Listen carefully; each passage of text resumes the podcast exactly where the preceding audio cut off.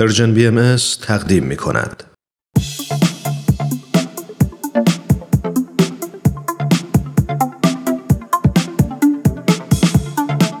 همراهان عزیز وقتتون به خیر.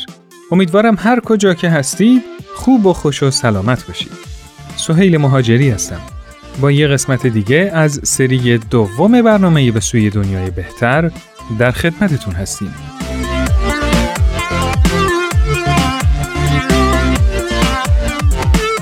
تو این قسمت از برنامهمون در رابطه با اینکه یه سیستم آموزشی خوب باید از چه بخش های تشکیل بشه با هم گفتگو خواهیم کرد. با ما همراه باشید.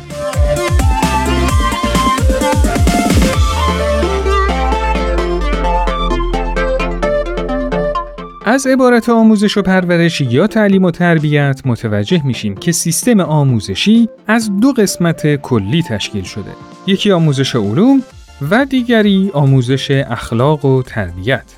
وقتی ما بدونیم چه جامعه‌ای می‌خوایم بسازیم، خیلی راحت می‌تونیم سیستم آموزشیمون رو طراحی کنیم.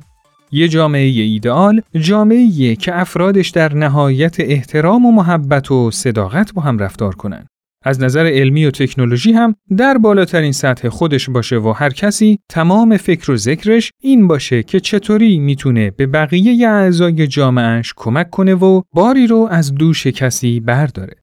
توی جامعه موفق کارهای گروهی با موفقیت انجام میشه چون افرادش همکاری و همراهی رو خیلی خوب یاد گرفتن. افراد این جامعه حسادت و بدجنسی و دروغ و شایع پراکنی و غیبت و پارتی بازی و امثال اینها رو اصلا بلد نیستن.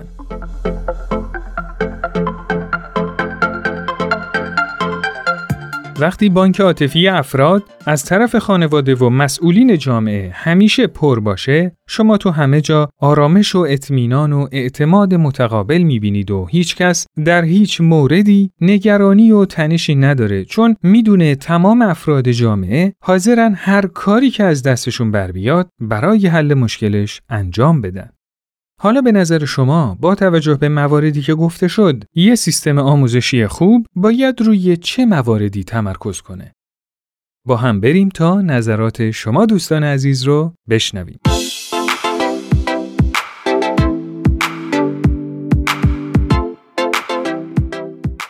یه سیستم آموزشی خوب باید رو استعدادهای هر فرد تمرکز بکنه و بتونه افراد رو با توجه به اون استعدادهایی که دارن و علایقی که دارن تو هر زمینه ای کار کنه تا بتونن شکوفایی خوبی داشته باشن در آینده برای یه سیستم.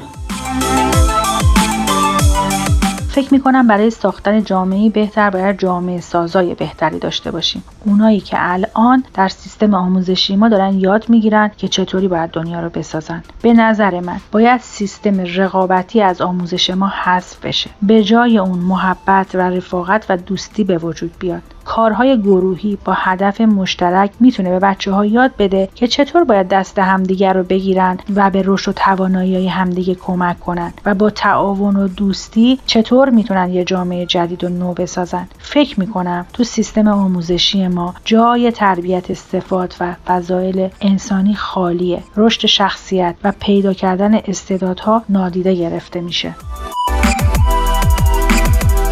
باید محتواهای آموزشی ناظر به سه بعد تربیت یعنی تربیت جسمانی و انسانی و روحانی یعنی همه جوانه به تربیت انسانی باشه و در این حال می‌تونه یه مقدار هم متفاوت باشه. یعنی یه سری محتواهای اساسی که در سراسر عالم یکسان در همه مدارس می‌تونه وجود داشته باشه و آموزش داده بشه ولی بسیاری از مفاهیم می‌تونه منطقه‌ای باشه محلی باشه و بنا به نیاز اون منطقه اصلا علم تعریف بشه.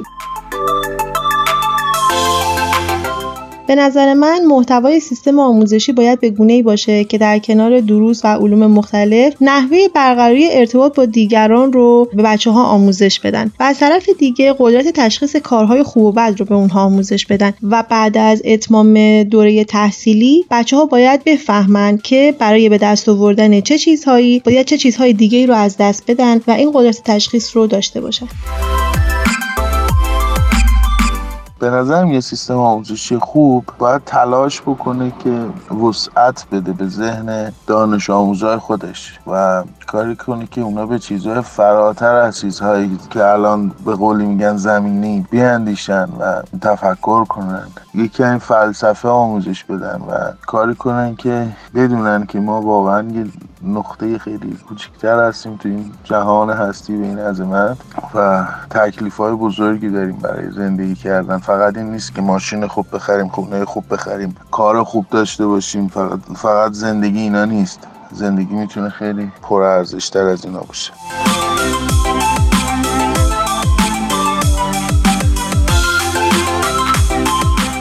در بخش آموزش علوم استفاده از وسایل کمک آموزشی و آزمایشگاه خیلی مفید می‌تونه باشه. برای آموزش ادبیات و تاریخ هم که فرهنگ یه ملت رو تشکیل میده، میشه از فیلم و یا رفتن به مناطقی که دارای آثار باستانی هستن استفاده کرد. هنر هم شاخه های مختلفی داره که خوشبختانه وسایلش همه جا پیدا میشه.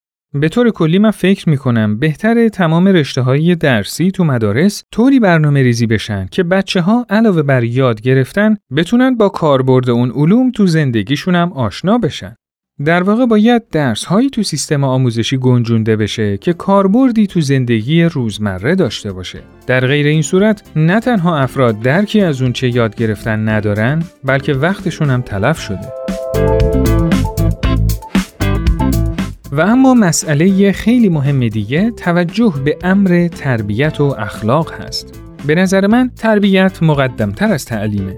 شما در نظر بگیرید یه انسانی به تمام علوم و تکنولوژی روز مسلطه ولی بویی از اخلاق و احترام به شرافت و حقوق انسانی نبرده. آیا به نظر شما این فرد خطرناک نیست؟ حالا در نظر بگیرید کسی رو که از علوم رایج هیچ بویی نبرده ولی از نظر انسانیت و اخلاق و نوع دوستی در کمال خودشه. این فرد قطعا هیچ آسیبی به جامعه نمی‌زنه. ولی حالا در نظر بگیرید اگه یه فرد به تمام علوم رایج مسلط باشه و تو اخلاق و انسانیت هم زبانزد خاص و عام باشه دیگه نور علا نور میشه پس باید کمک کنیم که سیستم آموزشی به این سمت پیش بره شما اینطور فکر نمی کنید؟ نظرات خودتون رو حتما برای ما ارسال کنید.